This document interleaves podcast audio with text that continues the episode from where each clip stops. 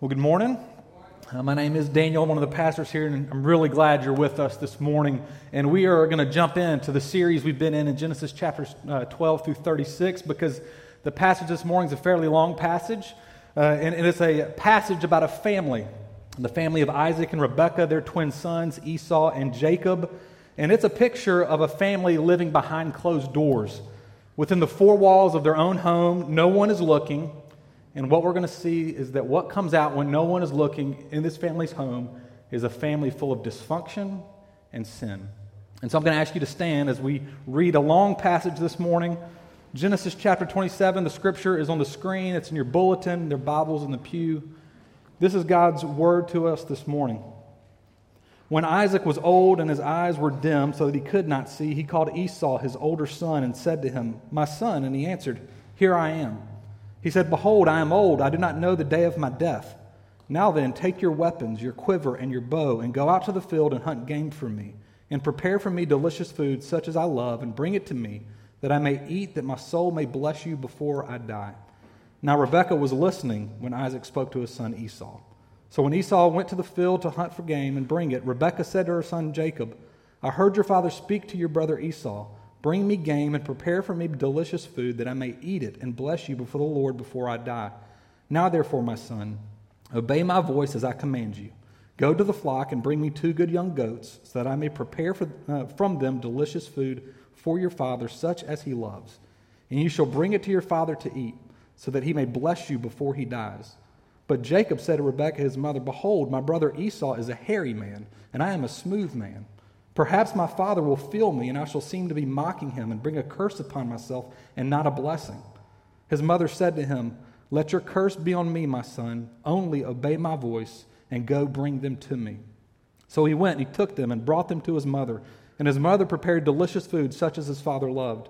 Then Rebekah took the best garments of Esau, her older son, which were with her in the house, and put them on Jacob, her younger son. And the skins of the young goat she put on his hands and on the smooth part of his neck. And she put the delicious food and the bread which she had prepared into the hand of her son Jacob. So he went into his father and said, My father. And he said, Here I am. Who are you, my son? Jacob said to his father, I am Esau, your firstborn.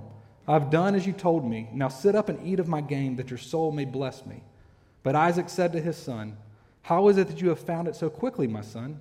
He answered, Because the Lord your God granted me success. Then Isaac said to Jacob, Please come near that I may feel you, my son, to know whether you really are Esau or not. So Jacob went near to Isaac his father, who felt him and said, The voice is Jacob's voice, but the hands are the hands of Esau.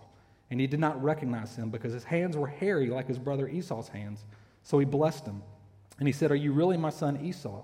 He answered, I am. Then he said, Bring it near to me that I may eat of my son's game and bless you. So he brought it near to him, and he ate, and he brought him wine, and he drank. Then his father Isaac said to him, Come near and kiss me, my son. So he came near and he kissed him. And Isaac smelled the smell of his garments and blessed him and said, See, the smell of my son is as the smell of the field that the Lord has blessed. May God give you of the dew of heaven and of the fatness of the earth and plenty of grain and wine. Let people serve you and nations bow down to you. Be Lord over your brothers, and may your mother's sons bow down to you. Cursed be everyone who curses you, and blessed be everyone who blesses you. And as soon as Isaac had finished blessing Jacob, when Jacob had scarcely gone out from the presence of Isaac his father, Esau his brother came in from his hunting. He also prepared delicious food and brought it to his father. And he said to his father, Let my father arise and eat of his son's game, that you may bless me. His father Isaac said to him, Who are you? And he answered, I am your son, your firstborn Esau. Then Isaac trembled very violently and said, Who was it then that hunted game and brought it to me? And I ate it all before you came, and I have blessed him. Yes, and he shall be blessed. As soon as Esau heard the words of his father, he cried out with an exceedingly great and bitter cry and said to his father, Bless me, even me also, O my father. But he said, Your brother came deceitfully, and he has taken away your blessing. Esau said, Is he not rightly named Jacob? For he has cheated me these two times. He took away my birthright, and behold, now he has taken away my blessing. And then he said, Have you not res- res- reserved a blessing for me? And Isaac answered and said to Esau, Behold, I have made him lord over you and all his brothers, and I have given to him for servants with grain and wine, I have sustained him. What then can I do for you, my son? And Esau said to his father, Have you but one blessing, my father? Bless me, even me also, O my father. And Esau lifted up his voice and wept. The grass withers, the flowers fade, but God's word endures forever. let's pray. Lord God, we need to hear from you this morning. And uh, God, we need you to speak to us. So would you remove me and would you, Lord Jesus, Holy Spirit, illumine our minds, inflame our hearts, change our lives, we pray. May the words of my mouth and the meditations of my heart be pleasing to you, O Lord, our rock and our redeemer. In Jesus' name we pray. Amen. You can be seated. Well, way before there was ever TV and reality TV at that, uh, shows like The Real World, which showed the reality, if you've ever seen The Real World, the reality of what it's like to live under one roof with a group, a group of people. This passage is a glimpse into the real world of a dysfunctional family who is living together. This is a picture of a family behind closed doors. And it's when the doors are closed and we think that no one is looking that the true family comes out to play, right? Right? Isn't it easy for families and for us to masquerade as having it together in public? But when the door shuts, all dysfunction breaks loose. Uh, I love this passage for two reasons. The first is that I think it gives hope for everyone in here. It gives hope for everyone because if we're all honest, every one of us has broken, messed up, dysfunctional relationships within our families, immediately and extendedly, with our, within our friendships, within uh, our neighborhoods, with our neighbors. And you know why we have this dysfunction? because everyone is and every family has broken, struggling sinners. You know what that means for Christ Central Church? We will have dysfunction, church, because I'm a part of it and because you're a part of it. So cheer up, right? We can all cheer up because we're not alone in our dysfunction and our sin. The second reason I love this passage is because at first read, this passage can feel like a downer. Because it's a story of a family of four, right? A mother, a father, twin sons, and all four of them are adding to this dysfunction. All four of them are sinning. All four of them are villains in their own right. And here's why I love that. Because most of us have been taught to read the Bible by reading and looking for examples to follow as the primary way to read the Bible, right? We read about Abraham, and we've been taught to read and go, be like Abraham. Or we read about Moses, and you're taught, be like Moses. Or you read about David, and you think, be like David. Well, we read this passage, and there's nobody in this passage that we want to be like, right? And so I love it because it forces us to how to truly read the Bible. Now, hear me on this. The Bible has examples to follow, but it is not primarily a book of examples to follow. It is primarily a book and a story about who our God is and what our God is doing in this world. And the good news is that God uses broken, dysfunctional, sinful people who acknowledge their brokenness, trusting in Him to then accomplish His purposes in this world. Those are the two reasons I love this passage and I love this story. There's four characters all four are guilty, and I believe if we're honest, we can see all uh, ourselves in all four in some way. And so, what I want to do this morning is look at each person in this family, dissecting their role within the dysfunction, pointing out each of their sins. But before I do, I, I want us uh, to understand what they're fighting over. Right? When my brother and I would fight when we were little, my mom and dad would come into the room. Stop, stop, stop. What are you fighting about? Right? What are you fighting over? They wanted to understand. And so before we can understand everyone's role, we need to understand what they're fighting about. And they're fighting over a blessing. That's what they're fighting about, a blessing. Now, perhaps as you read this and the blessing came out from Isaac, you kind of wondered and thought, all that fighting over what kind of seemed like a wishful prayer. what's so important about this blessing that they're fighting over it? Well, some of you are counselors and therapists, and you know this. Words are much more powerful than we think. Right, one commentator wrote this on this passage This narrative presumes that symbolic actions have genuine and abiding power, and that spoken words, especially from a parent to a child, shape our human life. Words here are not a matter of indifference. Tim Keller says, Sticks and stones may break my bones, but words make or break my very soul. Don't you know that even offhanded comments throughout the, your years are still operating like a power in your life today? They're programming our self image. Words have power to them, especially words of affirmation and approval or words of condemnation and rejection. They pass into us and they make us who we are. And so the blessing in Genesis chapter 27 first is an accurate spiritual discernment of what God has made this person, who they are, a deep look into who the person really is. And secondly, and this is what I'm highlighting, is using powerful words to empower that person to be who they ought to become. So this family is fighting over having their father Isaac speak a blessing over a son, speaking into a son, empowering them to be who God has made them to be, to become who God has made them, to be used by God. And all four of them know that there's profound power in the blessing, and all four of them want the blessing. So let's look at each of these four family members and the sin that is operating in each of their lives. The first person that we're going to look at is Rebecca, the mother.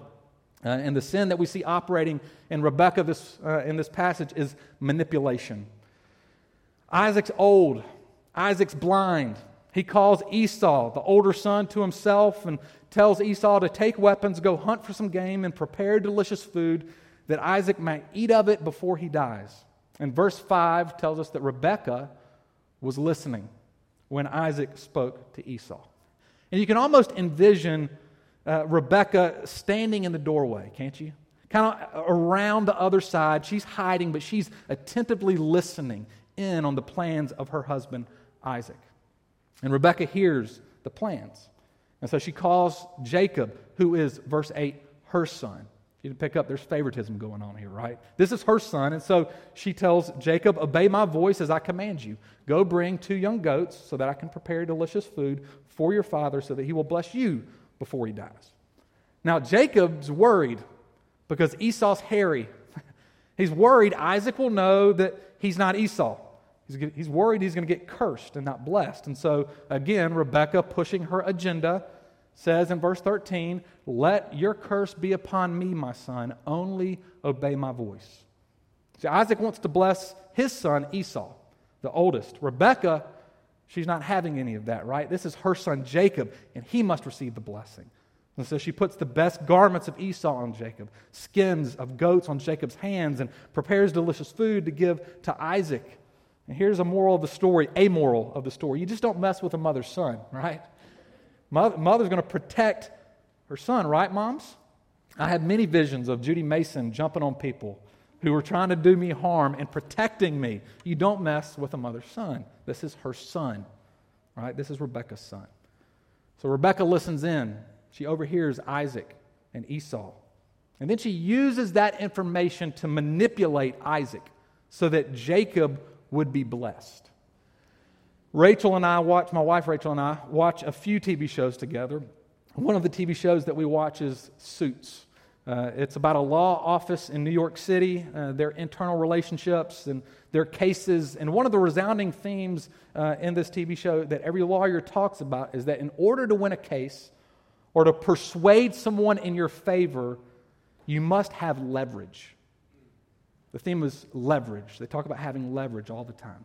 Leverage is taking information about someone or something that you heard or was told to you and then using it for your purposes and your ends. Leverage is taking information and using it for personal advantage. That's manipulation. Manipulation is using information and getting another person to do what you want them to do or get the outcome that you want. Rebecca knows outright what she's doing. She listens in on Isaac and Esau's conversation. She now has leverage. By the way, uh, listening in on other people, even accidentally, or maybe joining in on a conversation about other people, which is called gossip, is a way that we can subtly slip in to gaining leverage and manipulation. Our participation in that can be subtle for us, and for some of us, it's downright purposeful when we do it. Rebecca uses this information and she skillfully hits her husband's weak spots. good food, right? Many men's weak spots, good food, his appetite, right? He, and, and, and his love for Esau. So, so Isaac then will bless Jacob, right? That's, manipulation. She's manipulating. And, church, we have to be very aware of our attempts to control people, to leverage people. We need to be very aware that we all have outcomes that we want to see happen, things that we want to see accomplished, and we can skillfully manipulate. You can do it with your spouse, you can do it with a friend, you can do it with a coworker, you can do it within the church. All right, that's Rebecca. Let's look secondly at Jacob. And the sin that we see operating in his life is deception. So Jacob is very clearly, he's, he's, a, he's his mother's son, right? He's, he's a mama's boy. He is a smooth skin, spending all of his time with his mom boy.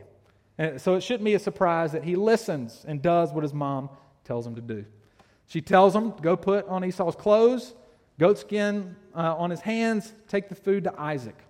In verse 18, Jacob says, My father. And Isaac says, Who are you, my son? And Jacob responds, I am Esau. Now eat and bless me. He straight up lies. He's a liar. Isaac, a little suspicious, tells Jacob, Come near. And ask him, have you found success so quickly? And Jacob responds, Because the Lord granted success Did you pick up on that? Because the Lord granted success. Jacob uses the name of the Lord. He's not just a liar, he's a blasphemer. Isaac questions Jacob again. Jacob, and Jacob says, I am your son. And then he gives his father the game to eat, the wine to drink, and then he gives him a kiss. Jacob the deceiver, pretending to be Esau, will lie and blaspheme and offer the kiss of betrayal, all to get what he wants. There's another TV show that I used to watch, would not necessarily recommend it for most of you. Uh, it's a TV show called Dexter, and Dexter works for the Miami Police Department as a blood specialist. Uh, and Dexter has this innate desire uh, to kill. And he uses this innate desire actually to, to hunt down, to, to track down other guilty murderers who are walking free. And the battle for Dexter is how can he hide his desire to kill? He calls his desire to kill his dark passenger, which I think is a good name for our sinful desires. Well, in season four, Dexter meets someone who he thinks could be his mentor, helping him learn how to hide the dark passenger. And it's Arthur Mitchell, played by John Lithgow. Arthur Mitchell is is actually a killer, and the way he hides his dark passenger is by being an ideal citizen. Mitchell's a deacon at his church. He runs a nonprofit building homes for the poor. He is a husband. He's a father of two children. He can play whatever role he needs to play, all to hide who he really is. Mitchell's a prime example of being a chameleon. You know what a chameleon is, right? A chameleon's a lizard that changes color in order to blend into its environment. Mitchell plays the chameleon. Deacon when he needs to be the deacon. Nonprofit when he, when he needs to show he's doing good in the community. Husband when he needs to show he's a family man. Whatever he needs to do to blend in so that he can hide his dark passenger to get what he wants. Jacob pretends to be Esau.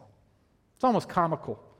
Puts a goat hair on himself, right? Puts on Esau's clothes. I'm sure he tries to talk like Esau, hiding who he is to get what he wants. It is easy for us to play the chameleon, to be one way around one group of people, and then be another way around another group of people.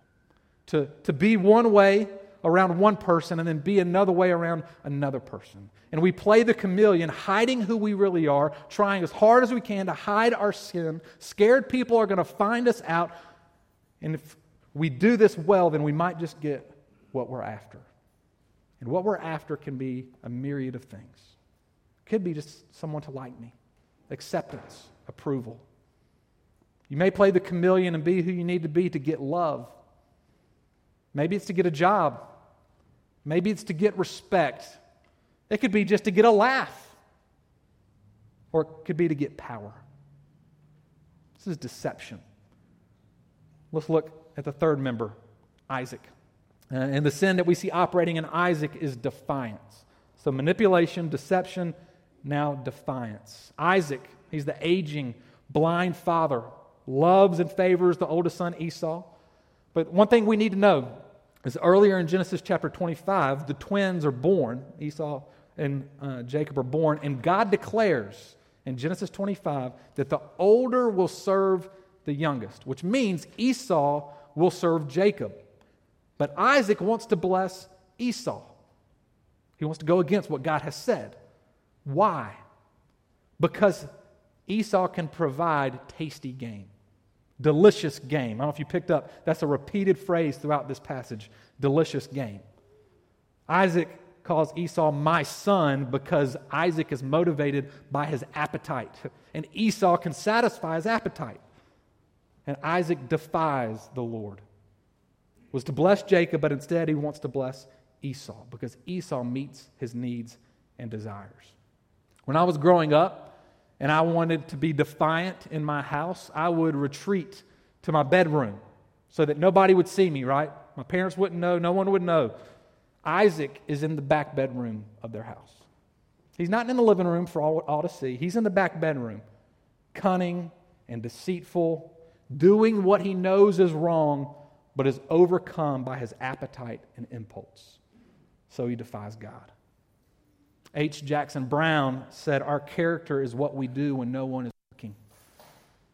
It's what we do when no one's looking. That's convicting because it's easy to come to church on a Sunday morning sing some songs and say hello to people, or go to city group, or go to socials, and we look like we have it together. But the question is, who are you when no one is looking? Who are you in the back bedroom all alone? How are you being driven by your desires and by your appetite? Let me give you three areas of your life to examine in regards to our desires and our appetite. Could be much more than this, but these are three good ones money, sex, and power. Money. Do you think a lot about money? Are you constantly seeking more money? How do you spend your money? How do you give away your money? And you notice in those questions, they could be, they ring true for the poor and the wealthy. How do you approach your money? Sex. If you're married, what's sex in your marriage like? Do you think your, your spouse is mainly there for your sexual gratification? Do you withhold sex from your spouse as a tool to control?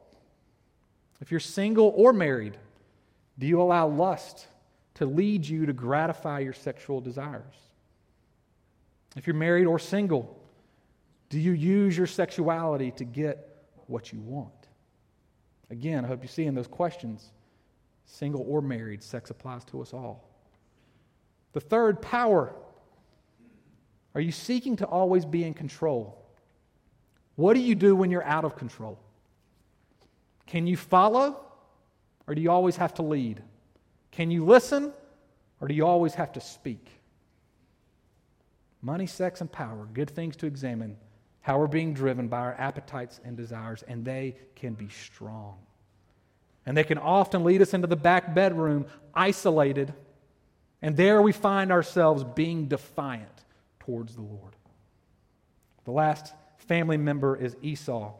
And the sin that we see operating in Esau is false repentance. False repentance. Esau comes back from hunting game in verse 31 says, Let my father arise, eat some game, and bless me. And Isaac said, Who are you? He said, I'm your firstborn Esau. Isaac trembles violently and he said, Well, who brought me game? And Esau heard the word, verse 34, cried out, Esau, with exceedingly great and bitter cry. He cried out, Bless me, bless me. Have you not reserved a blessing for me?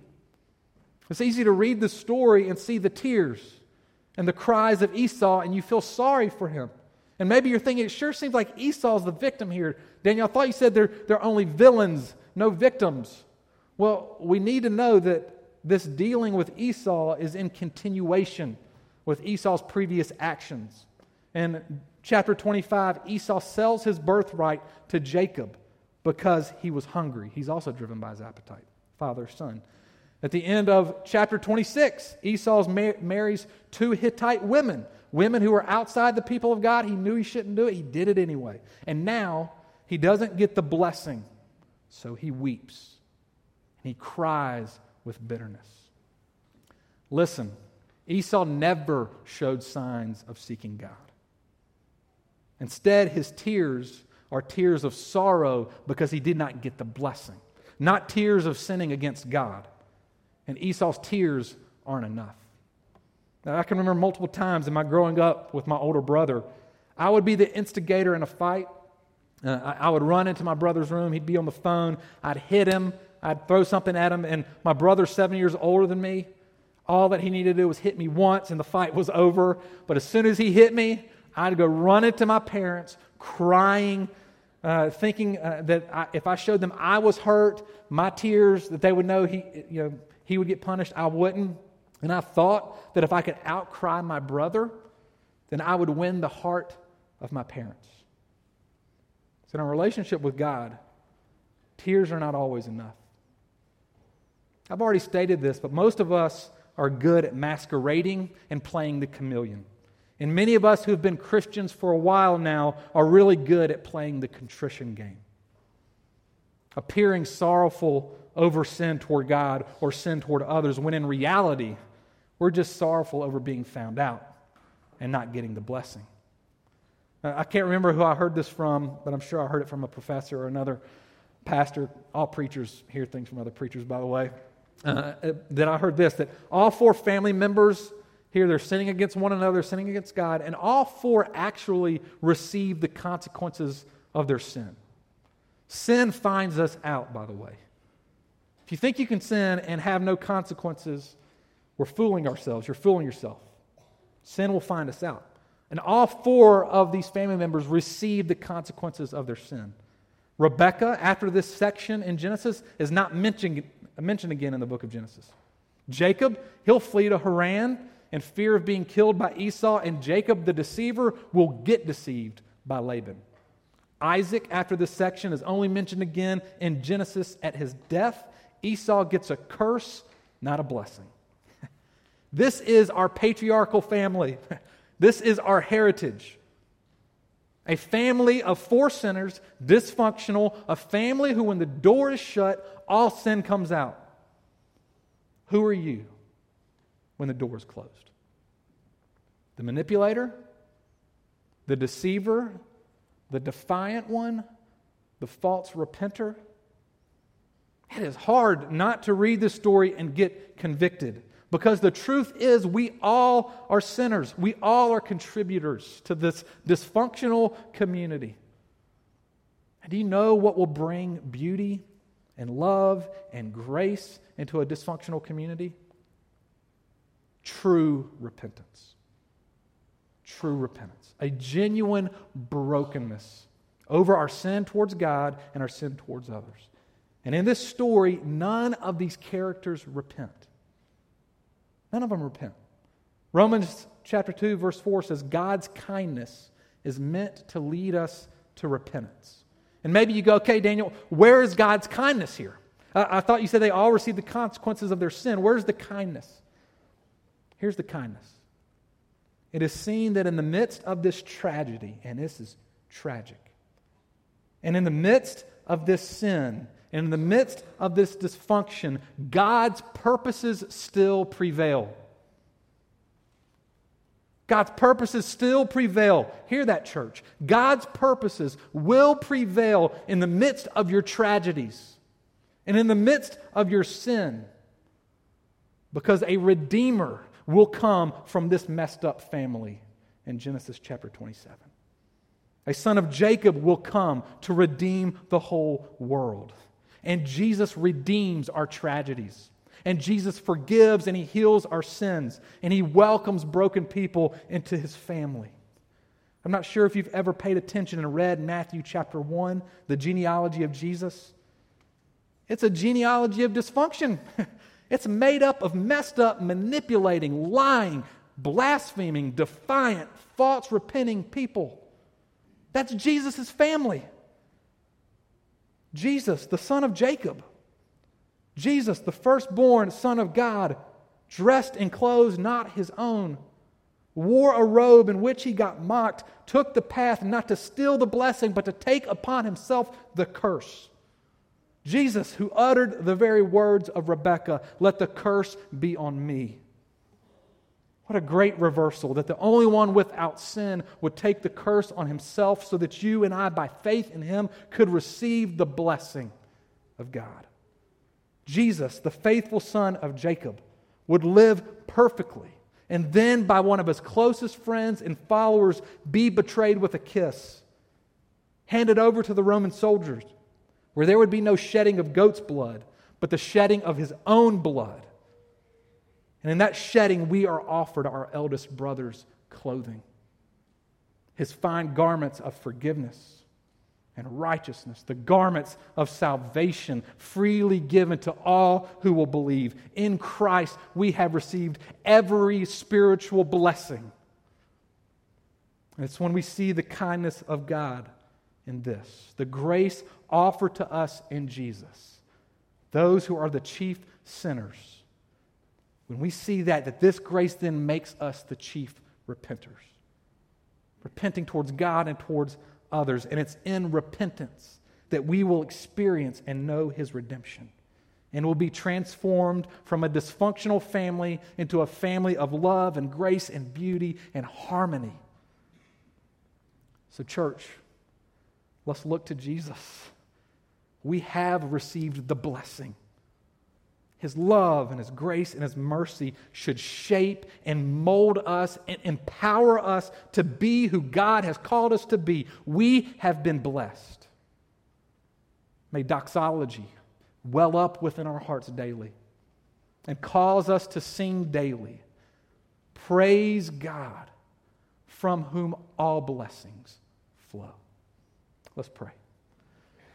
God, I ask that you would Help us to be honest about our sin. And in our sin, help us to rejoice that your purposes still prevail, that you, Jesus, came on our behalf. And we have received every blessing in Christ if we but believe. Renew and strengthen our faith yet again this morning.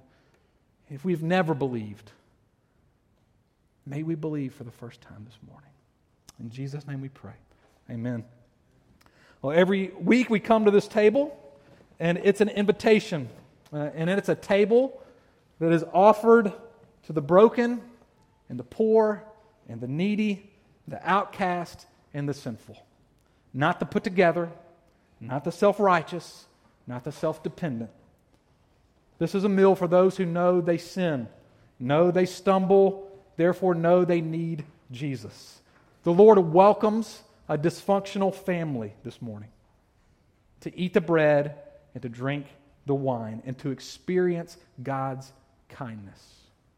His body broken, His blood shed for you and for me.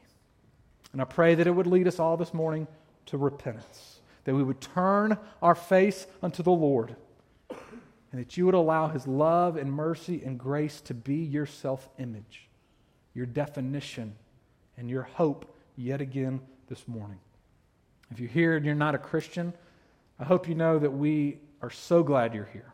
We hope you keep coming back. We hope you don't have to pretend to be a Christian if you're not. And if that's where you are, uh, there are two ways you can participate this morning. You can come forward and make this motion, and we'd love to say a prayer for you, or you're welcome just to remain in, in the pew and think about what's been said this morning. Uh, but this is a meal for those who trust Jesus. For those who identify with Christ and know that Jesus is your friend and he's your Savior and he's your Lord and you want to follow him. This is not a meal for Christ Central Church only. This is the Lord Jesus' table, and he welcomes all who trust him. The ushers are going to let you out row by row, uh, so don't feel rushed. If you have children that are in nursery or in children's church, you can go get them come down as a family. We would love to say a prayer of blessing for your children. If they're not of the age of having uh, professed faith in Christ, we would love to pray for them. Uh, and uh, the ushers, again, will let you out row by row. There is red wine, white grape juice, uh, there's gluten free bread as well. And I'm going to pray, and those who are serving, you can come down as I pray. Lord Jesus, thank you. Thank you that your kindness is on display and experience this morning, not just in the prayers and the songs and in the word that was just preached, but it is on display this morning also at this table as we taste the bread and the, and drink the wine, and as we see a community come, come down and come forward together, knowing that we're all struggling and we all need Jesus, Lord, give us hope yet again as we repent. Give us yet again a true understanding of who we are in Christ. We are not primarily sinners, we are primarily saints in Jesus. Broken, yes, but redeemed. And so, would you plant that deep within our hearts as we experience you in this meal together? It's in Jesus' name we pray. Amen. On the night that Jesus was betrayed, he took the bread and he broke it. And he said, This is my body broken for you. Eat in remembrance of me. In the same manner, he took the cup and he said, This is the cup of the new covenant, my blood poured out for you. Drink in remembrance of me. These are the gifts of God for the people of God. Come and feast.